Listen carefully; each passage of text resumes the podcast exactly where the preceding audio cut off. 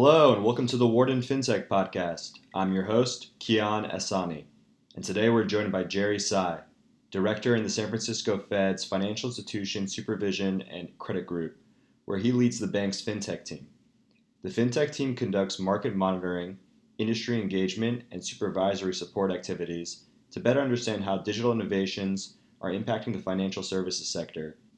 Through the FinTech Navigate program, Jerry meets with FinTech firms and other parties to help them navigate the regulatory landscape with regard to digital payments, third party risk management, licensing and authorizations of new firms, and alternative data use. Jerry, thank you so much for joining us today on the Wharton FinTech podcast. We're excited to have you on. Hi, Keon. Thanks. It's a pleasure to have the opportunity to join. Great. So to get started, I think it'd be really interesting to hear a bit about your background and how you ended up at the Federal Reserve Bank of San Francisco and what are your roles and responsibilities there today? Great. Well, thank you. Um, so I have to give sort of a standard regulatory disclaimer as an uh, employee of the Federal Reserve Bank of San Francisco that all the views I express today are solely my own, and they may not represent the views of the Federal Reserve Bank of San Francisco, the Board of Governors of the Federal Reserve System, uh, or any other part of the Federal Reserve System. So uh, with that out of the way, uh, I've been at the Federal Reserve for most of my career. I spent about five years with the Board of Governors in Washington and about 13 years here with the Federal Reserve in San Francisco. In between, I spent a couple years in industry as well. Uh, by training, I'm actually a lawyer. Uh, I worked on banking law matters, of course, as well as payment systems matters. And about three or four years ago, I really got into the fintech space here at the San Francisco Fed. Uh, because of our location right here at sort of the cusp of Silicon Valley, uh, we started hearing about all different kinds of financial innovations and developments in sort of the digital uh, digital space. And we really wanted to learn more about this and see how it was impacting the traditional financial sector. And uh, with our location, we just had so many easy opportunities to talk to these companies, meet the investors, meet the founders, meet other people in this space, and really get to know a lot more about their business. So we formed a team about three years ago uh, to to deal with this sort of market engagement and industry intelligence, uh, to learn about sort of what were the the opportunities, what was the promise in fintech, and what were the risks to the uh, to the traditional financial system as well, and how to best manage those risks while still encouraging innovation and development. So uh, we formed our team, and we are composed now of, uh, small bunch of us who are, are really active in this space. We've got someone who's an expert in uh, payment systems and crypto. Uh, we have someone who works on marketplace lending, other people focusing on data aggregate, aggregation, and, and a real technologist on our team as well. Um, we, we really appreciate the opportunity to meet with so many uh, exciting firms and, and learn about what they're doing in this space. Uh, I should mention a little bit of background too about sort of the San Francisco Fed and, and sort of our, our engagement in this space. Um, you know, as, as you probably know, the San Francisco Fed is, is one component of the Federal Reserve System. And that system is sort of the 12 regional reserve banks spread across the country, Boston, New York, Richmond, as well as out here in San Francisco and the Board of Governors of the Federal Reserve System, which is sort of the the uh, government agency that you know provides supervision uh, and, and oversight across the whole Fed. Collectively, we we operate as sort of the nation's central bank, and and we have you know five primary missions: uh, monetary policy, ensuring financial stability, um, supervising and, and regulating uh, certain kinds of banking companies, operating certain national payment systems and platforms, and promoting consumer protection and uh, community development. So uh, my team, we, we sit within sort of that uh, supervision and regulation function of financial institutions, but we're very conscious that fintech is broader than just uh, supervision and regulation, and we have lots of great relationships and able to partner with uh, internal resources and colleagues that work on payment systems matters, technology, research and community development as well. That's really interesting. So I'm, I'm actually curious. You spent time at the Federal Reserve Board. How did your time there influence your decision to end up at the Federal Reserve Bank in San Francisco? And what takeaways did you take from the board to uh, the regional bank in SF? Sure. Uh, you know, I spent uh, five years at at the board. Uh, it was sort of right when I came out of school, so it was sort of the, the first job I had where they didn't make me wear a name tag, right? And okay. um, I, I started off as as a lawyer there in, in bank regulation and, and supervision, and it's a great experience. I can't speak highly enough of of my experience at the board of governors. A bunch of you know really smart uh, and, and dedicated public servants uh, who know so much about sort of the banking system and, and financial regulation. And uh, you know, I, I am grateful for the great foundation that I, I was able to get there. Uh, and you know, could have seen myself staying a lot longer, but uh, my wife is from the West Coast, and she she really wanted to move to the back to the West. So uh, the first opportunity for me came up was was to leave the Fed for a couple years, and I, I went to work at a bank in in California. And so uh, it was a great experience as well to kind of see what the other side of, of the regulatory environment is like and, and work in an institution uh, where where you know you're dealing with regulatory compliance and business issues you know, in a very, uh, very real and direct way, and to see how regulation, you know, impacts businesses, and see how banks and other institutions are, are working on, on complying with regulations as well. And then, uh, you know, after a couple of years in the industry, I was uh, came back to the Federal Reserve in, in San Francisco also, and and I like to think that you know I, I'm able to sort of bring my industry perspective as well as as my uh, DC perspective and seeing what things were like inside the Beltway out here to San Francisco as well. Um, the San Francisco Fed, right? We're, we're not a policy-making arm uh, when it comes to financial regulation. Financial regulation policy is all made in Washington. You know, we are an implementing arm. We're the operating arm of the Fed in the West when it comes to soup and reg. So we, you know, we're going to be out there actually examining the, the individual institutions. We send people into the field. You know, we're looking at, at the kinds of uh, data and other reports that those institutions send directly. And, you know, we have a lot of, uh, lot of opportunities to interact with, with both the institutions we directly regulate as well as the communities that we serve more broadly. How does your team uh, in interacting with fintechs on the West Coast provide oversight or regulatory advice? How do you interact with these emerging fintechs? So we have a program here at the San Francisco Fed that we call FinTech Navigate. Um, it is a office hours slash innovation hub kind of program where we are able to meet directly with fintech firms and, and other innovators uh, through through an open office hours type program. Our, our typical office hours are, I think, every other Tuesday in the afternoons. But because we're right here where, where all the action is happening, or a lot of the action is happening in, in fintech, we're also able to accommodate other uh, other requests as well. And through these meetings, uh, we we're able to talk directly with the fintech firms learn about sort of their concerns with regulation and, and try to answer some of their questions as well.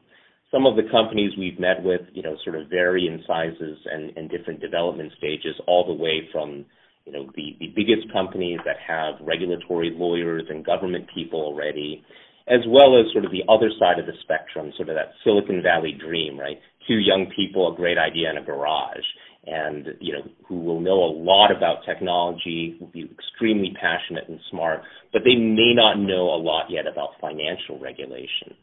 One of the best parts I think about this job is uh, that I get the opportunity to talk to so many of these people in in a informal sort of way where they can explain technology and, and sort of the newest developments to me in a, in a very clear and simple manner. I'm not a technologist by training by any means. And I like to be able to think that I, I can sort of return that favor by helping to explain the, the field of financial regulation back to them in, in equally simple and, and clear terms. We don't provide, you know, formal regulatory guidance or legal interpretations. We can't do anything like that through this program. But we often find that the questions that the companies have are are really fundamental and, and important, and they can be answered with existing public information. Um, the regulatory sphere can be complex, and sometimes just being able to talk to a regulator or someone in that capacity, and they can tell you sort of where that public information is out there, or what are the other government agencies that might have a more direct role in the regulation, what that's really like. That that's a amazing resource for especially founders who don't have the resources to staff a team themselves. I imagine you see tons of companies come through your doors for those office hours and you get a very good idea of what the landscape looks like in fintech and how it's been evolving. I'm curious how how do you view the fintech landscape um, if you were to map it out? Yeah. So the way I see it, sort of fintech as as a fast moving industry has has gone through some evolution over the past couple years. When I first started uh, my journey in this space about three or four years ago, I think a lot of fintech at that time was in in the era of disruption, right? This was fintech challenging the traditional financial institutions directly. They were going to burn down the house and change the whole industry. Um, what we then saw a couple years later was fintech moving into the second phase, which was instead of you know direct competition and head-on-head fights with with the traditional FIs, we saw fintech moving into a more collaborative space where the emphasis was on partnerships and other kinds of relationships between fintech and financial institutions. Uh, you probably know that most fintech firms have to rely on a bank or another traditional FI uh, somewhere in their stack to help uh, help them effectively and efficiently deliver various financial services, such as originating credits, getting access to the payment systems, or getting permission access to consumer data, financial transaction data. It's that kind of data that's extremely important to help um, fintechs and similar firms sort of design their, their products and services and, and monitor how, how their consumers are, are actually using such services as well. Right. So in that kind of space of uh, yeah, in in that space of you know sort of greater collaboration and, and partnership, uh, you know we, we see these fintech firms working directly with banks and and um, and uh, the, the regulators, the bank regulator like the Federal Reserve, you know, has, has sort of a, a greater stake in that where we have a variety of, of guidance for the institution, the banking institutions that we regulate uh, about how they need to manage those sort of third party and, and vendor relationships that they might have with various fintech firms. So that's sort of phase two that began maybe you know two three years ago as well, and it's still going on. And, and I think now we're sort of getting into what I what I think of as, as phase three of fintech, which is fintech firms, you know, now they're they're partnering with lots of banks, and and a handful of them have started the process of of really thinking about and actively engaging with us and, and other financial regulators about potentially becoming banks or, or acquiring banking institutions as well. Uh, I, I didn't mention it sort of in my earlier description, but one of my other jobs here at the Federal Reserve uh, Bank of San Francisco is that I lead our applications and licensing team. This is a, a regulatory licensing function where part of our responsibility is to help uh, license and approve uh, new kinds of, of banking companies. Uh, we share that responsibility, of course, with a variety of, of other federal and state regulators. But through that applications and licensing function, we're seeing, um, you know, a handful. I don't wanna uh, make it sound like it's a flood, but, you know, certainly a handful of fintech companies that are coming in and actively engaging with us about acquiring a traditional banking charter. That's really interesting. I uh, I imagine you probably see all kinds of fintechs, um, and different types of business models. Are you are you primarily seeing fintech, emerging fintechs who are trying to become banking challengers or enter the payment space come to your office hours? Or do you see do you even see capital markets, platforms, or wealth management or insurtech? Or what's the diversity of that pool of fintechs that come to your doors? So while we do see a variety of fintech firms across all these different uh, industry segments, I, I think that the, the majority of the fintech firms that we talk with are in those spaces that you mentioned, sort of you know looking at potential challenger bank platforms, payments, uh, payment services, and uh, consumer credit as well. Um, the Federal Reserve is is a banking regulator and, and sort of a payment systems operator. So that kind of I think informs the kind of companies that will want to come talk with us. We don't have a, a uh, primary or significant role, I think, in the securities or, or commodity space. So I think uh, firms that are, are working on those kinds of issues will probably be reaching out more to you know agencies like the SEC, the CFTC, or some of the state securities regulators. Got it. So, who are the primary uh, direct regulators for fintechs in the banking, payments, uh, credit lending spaces that uh, you engage with? Is it institutions like the FDIC and the CFPB? Um, and how do how do they interact with fintechs and the Fed?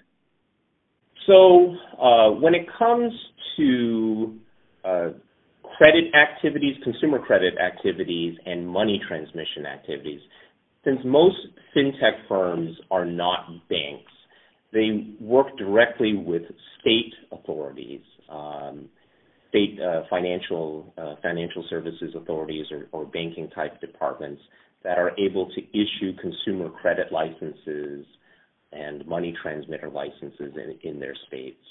They are very active in this space and, and work closely with those fintech firms.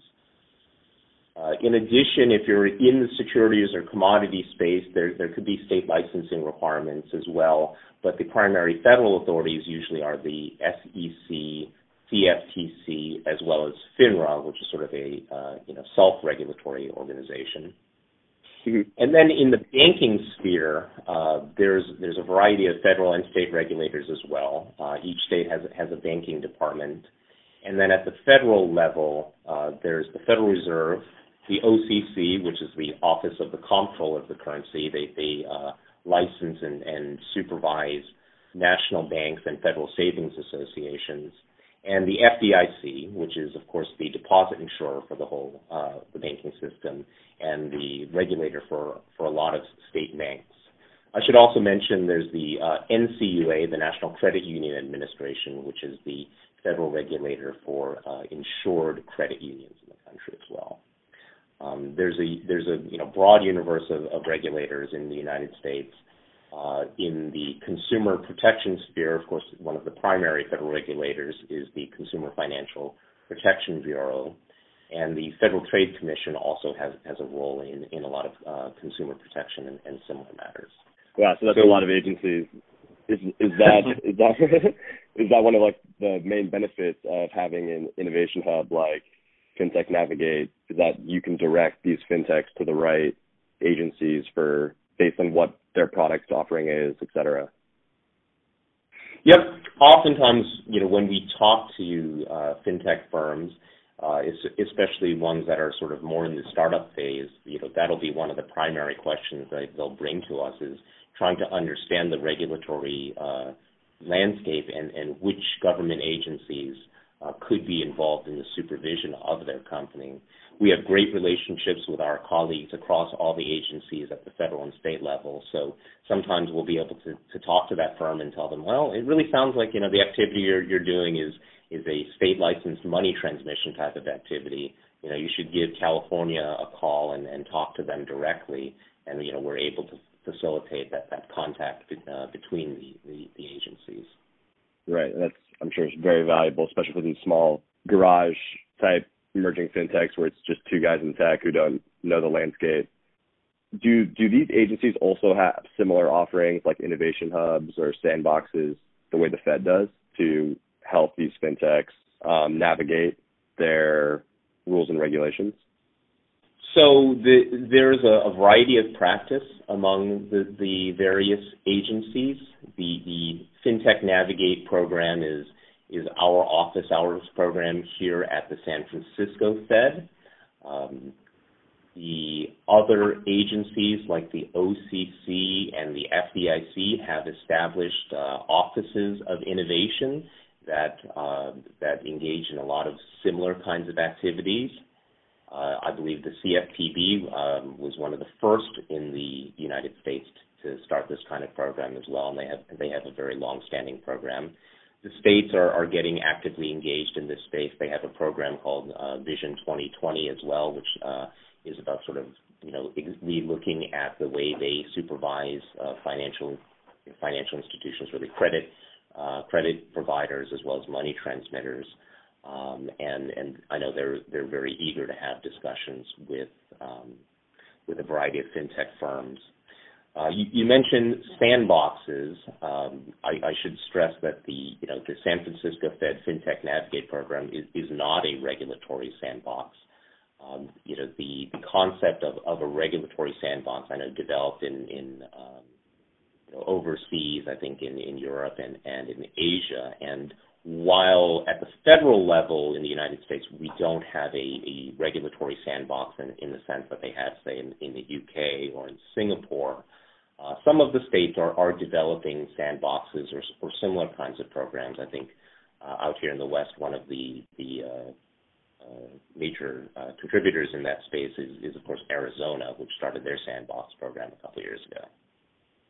And uh, and for our listeners, can you briefly explain the concept of the sandbox um, and how that helps promote innovation in fintech?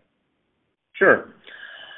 So as I understand it, you know, a, a regulatory sandbox is is a regulatory program through which uh, fintech firms and, and other companies are able to test new and innovative products and services uh, in a in a closely supervised uh, environment and relationship with a regulator. Oftentimes, the fintech firms and other companies may not feel uh, entirely comfortable or knowledgeable yet as to how their product and service is, is going to uh, interact with existing rules and regulations and they are able in the sandbox environment to sort of provide that information upfront to the regulators and, and work closely with them. Uh, some jurisdictions like the UK are, are also able to give out you know, uh, temporary licenses that may be necessary uh, for these fintech firms.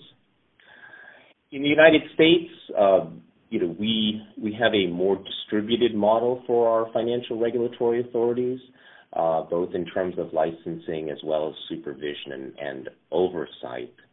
Uh, the Treasury Department this past summer, or summer 2018, uh, issued a white paper dealing with a variety of fintech issues. And the Treasury Department sort of noted there was a, a variety of structural differences between the United States and other jurisdictions in terms of how we approach financial regulation. And so while the Treasury white paper calls for the agencies to consider how a sandbox or similar kind of program might be implemented in the United States, I think the white paper also recognized and, and uh, you know explicitly mentioned that you know the structure of regulation here in the U.S. probably means that any sandbox or similar type program is going to look different than the way it does in in the UK or Singapore, where they have a uh, more unitary model of regulation. Yeah, and, and of course, since we're talking about it, I mean, it's it's very interesting what's happening abroad with open banking and PSD2 in Europe. What are, what are your thoughts on those types of approaches to regulation and innovation uh, in other geographies?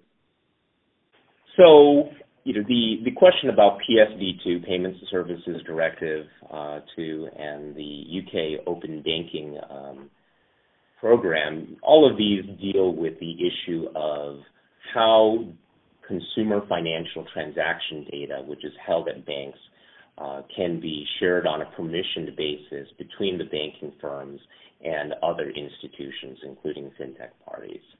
Uh, I think, as, as, I mentioned earlier, a lot of fintech firms are, are uh, really dependent upon and, and, need to have some kind of access to permissioned uh, consumer financial transaction data in order to appropriately design and deliver the financial services that they offer.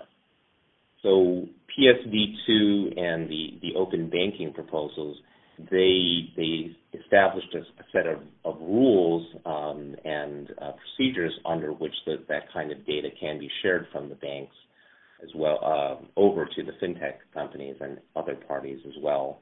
Um, PSD2, I think, in specifically establishes a licensing regime um, so that you know the data that's shared with those third parties, those third parties have to go through licensing and registration and are subject to, to some kind of supervisory requirements as well.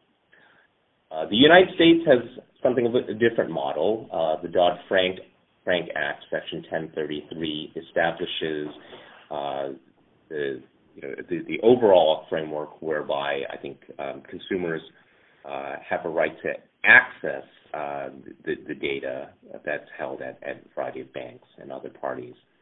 And what we're seeing in the United States, though, is, is an approach that's somewhat different, where we don't have a you know an overarching program like PSD2 or open banking, but fintech firms are partnering with banks or, or sometimes um, uh, working with consumers to, to get that data through a variety of sources uh, they can uh, engage in a practice, I think that's called screen scraping, right? This is uh, getting access to the data through the login credentials and, and passwords that consumers share, as well as sometimes direct access relationships between a fintech data aggregator and a bank, as well as in some cases uh, open API programs that a handful of banks may have. Uh, it's a it's a much more um, you know complex environment I think that we have in the United States. And while we certainly recognize, or I recognize, you know, the, the importance of, of the uh, ability to to access that permissioned data, uh, I'm sort of also conscious about uh, the different different way our industry operates, and I think the Treasury white paper that I referenced earlier sort of addressed a lot of these issues that have come up here in the U.S in this area, such as um, how do we deal with questions about uh, liability, right? When when something happens, uh, you say an unauthorized access to such data, or or if the data uh, leads to some other kinds of security breach.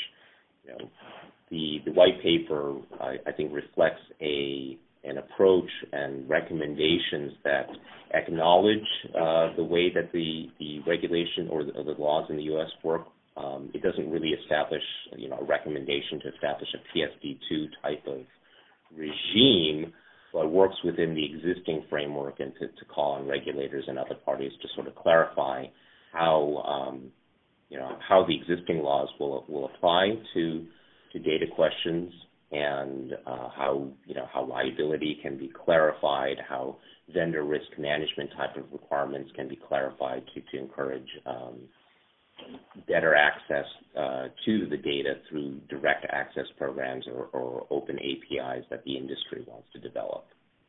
So I, I think it's a, an exciting and evolving space, and I, I look forward to uh, sort of what kind of actions may come out of the Treasury recommendations. Yeah, that's that's really interesting, and and while while it is more complex, I definitely understand that the U.S. maybe puts more emphasis on protection of consumer data um, and is then therefore hesitant to engage in a similar type of open banking or PSD2 regime uh, like they have in Europe and the UK.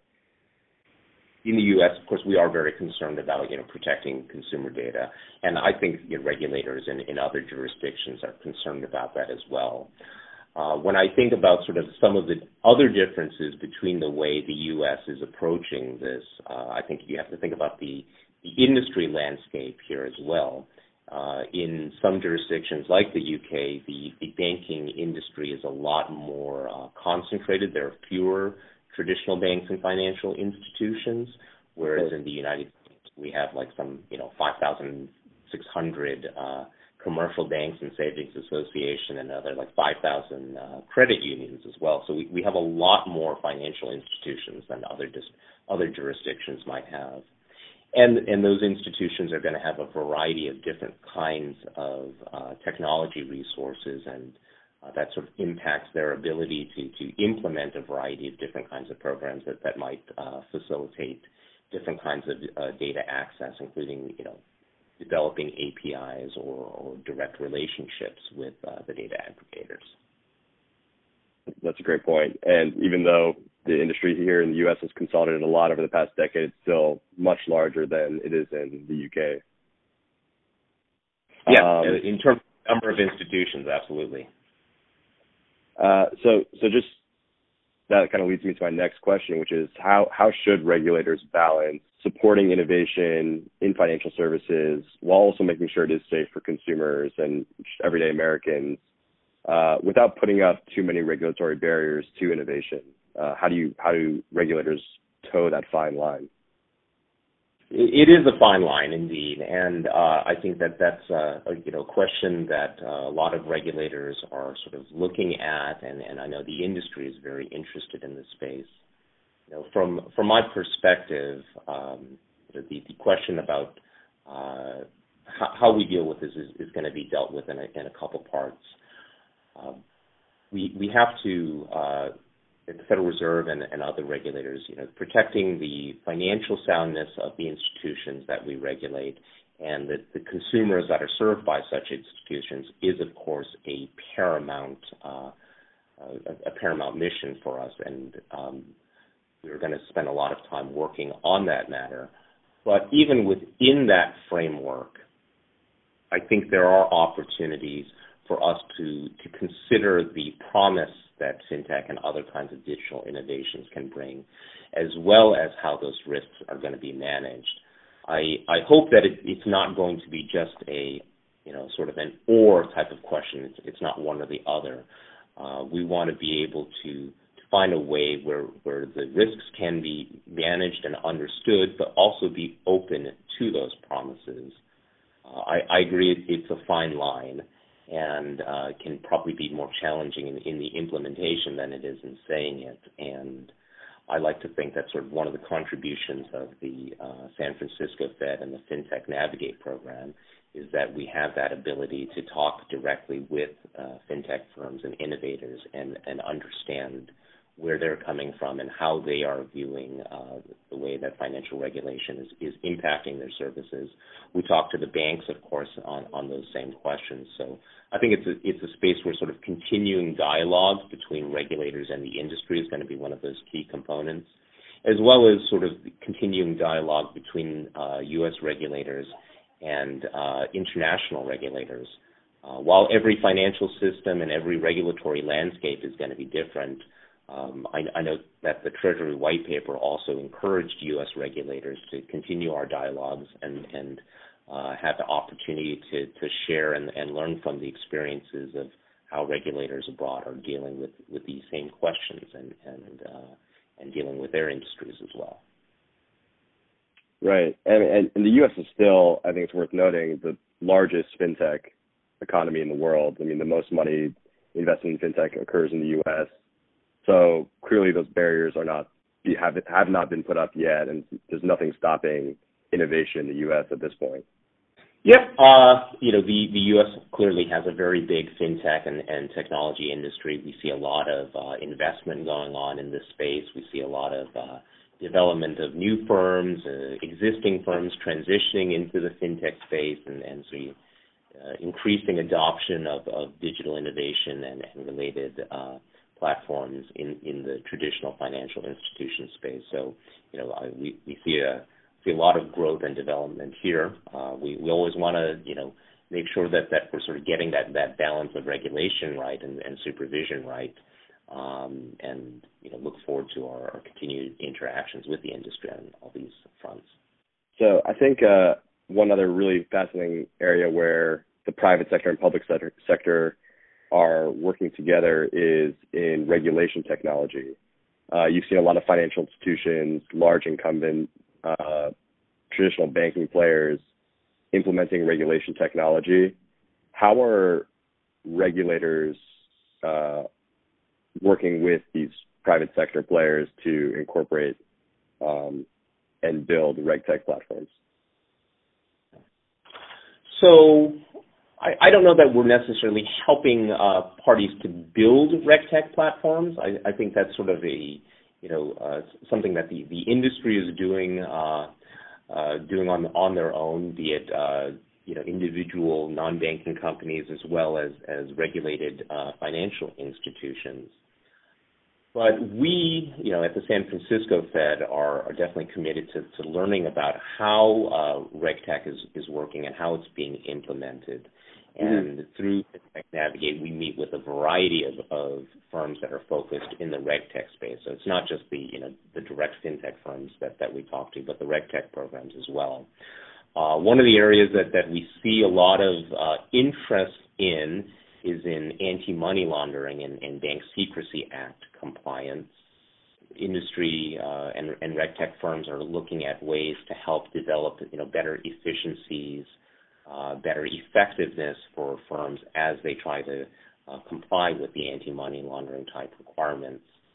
Uh, one of the issues that, that we hear from a lot of firms is, you know, how do we how do we better identify potential suspicious activities where you know some of the existing platforms they might have you know might might kick up you know uh, you know at any time uh, like a hundred different potential suspicious transactions that need to be individually reviewed and looked at by by a person um, and so many times they find that there really is nothing suspicious about that transaction. It, it's sort of a normal transaction, but it, it takes time and resource to go through that.